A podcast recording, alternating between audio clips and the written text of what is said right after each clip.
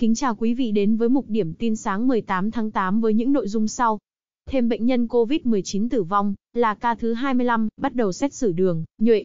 Mục điểm tin sáng 18 tháng 8 còn có thông tin, Hà Nội yêu cầu hàng quán phải giãn cách ít nhất 1 mét, nhiều địa phương mưa lớn, lũ quét.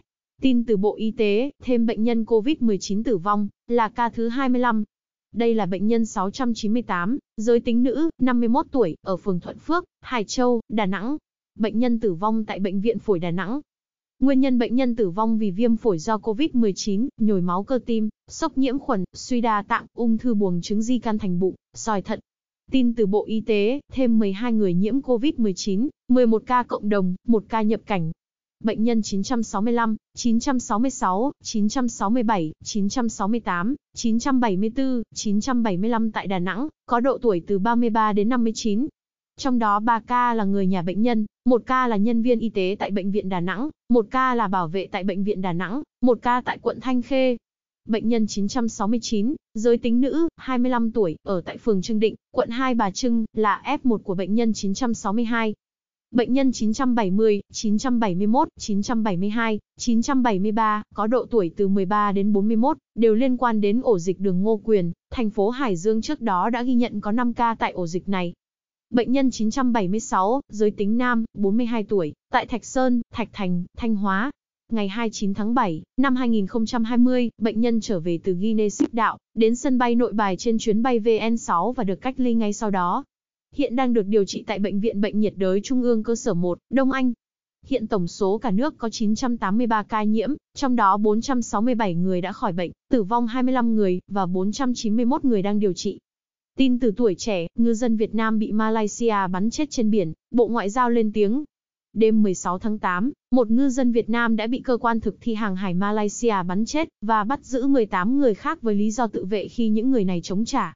Nạn nhân là người đàn ông khoảng 30 tuổi. Người phát ngôn Bộ Ngoại giao Lê Thị Thu Hằng cho biết, Đại sứ quán Việt Nam tại Malaysia đang khẩn trương liên hệ với các cơ quan chức năng của Malaysia để xác minh, làm rõ vụ việc.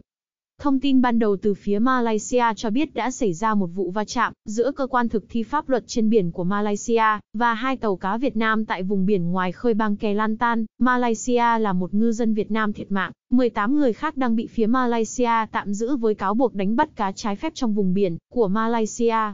Dù vậy, nước này lại không công bố tọa độ xảy ra vụ việc.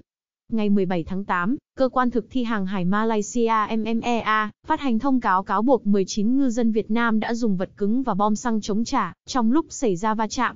Lực lượng này buộc phải nổ súng tự vệ làm tử vong một ngư dân. 18 ngư dân còn lại bị dẫn giải về đất liền.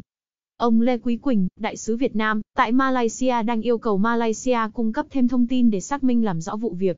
Đồng thời dùng mọi biện pháp để bảo vệ quyền lợi hợp pháp của ngư dân Việt Nam. Tin từ thanh niên, Hà Nội yêu cầu hàng quán phải giãn cách ít nhất 1 mét.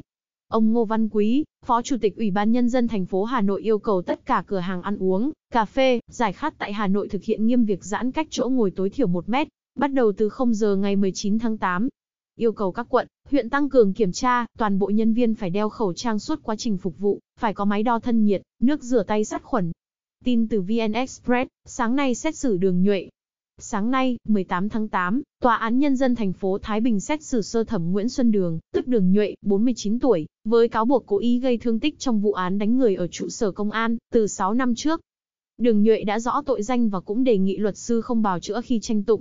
Bị cáo sẽ tự trình bày để tránh làm mất thời gian của hội đồng xét xử. Ngoài vụ án này, Đường Nhuệ cũng đang bị xử lý trong hai vụ án khác là cưỡng đoạt tài sản và cố ý gây thương tích. Trong hai vụ án này có vợ của Đường là Nguyễn Thị Dương, Tin từ thanh niên, nhiều địa phương xảy ra lũ quét, mưa lớn. Chiều 17 tháng 8, Ban Chỉ huy Phòng chống thiên tai và tìm kiếm cứu nạn huyện Nậm Pồ, Điện Biên cho biết dạng sáng cùng ngày, lũ quét đã xảy ra trên suối Nậm Như xã Nậm Như, huyện Nậm Pồ, và tràn vào khuôn viên trường phổ thông dân tộc bán chú tiểu học Nậm Như, cuốn trôi một nhà công vụ của giáo viên. Tại Hà Nội, chiều 17 tháng 8, mưa lớn khiến nhiều tuyến phố ngập sâu, ùn tắc giao thông tại các quận Hoàn Kiếm, Hai Bà Trưng, Đống Đa, Tại Quảng Ninh, khoảng 5 giờ sáng 17 tháng 8, xảy ra sạt lở trên đồi, cuốn theo một bụi tre lớn cùng đất đá làm tường nhà anh Phạm Ngọc Thiện, ở tổ 5, khu 4, phường Trần Hưng Đạo, thành phố Hạ Long, bị đổ, đè vào giường ngủ trong lúc đang ngủ khiến anh Thiện bị gãy chân, vợ anh bị chấn thương đa tạng, phải mổ cấp cứu. Vào dạng sáng ngày 17 tháng 8 tại thành phố Hạ Long, xảy ra mưa lớn khiến nhiều khu dân cư bị ngập nặng, có nơi ngập trên 1 mét. Cảm ơn quý độc giả đã nghe bản tin, xin chào và hẹn gặp lại.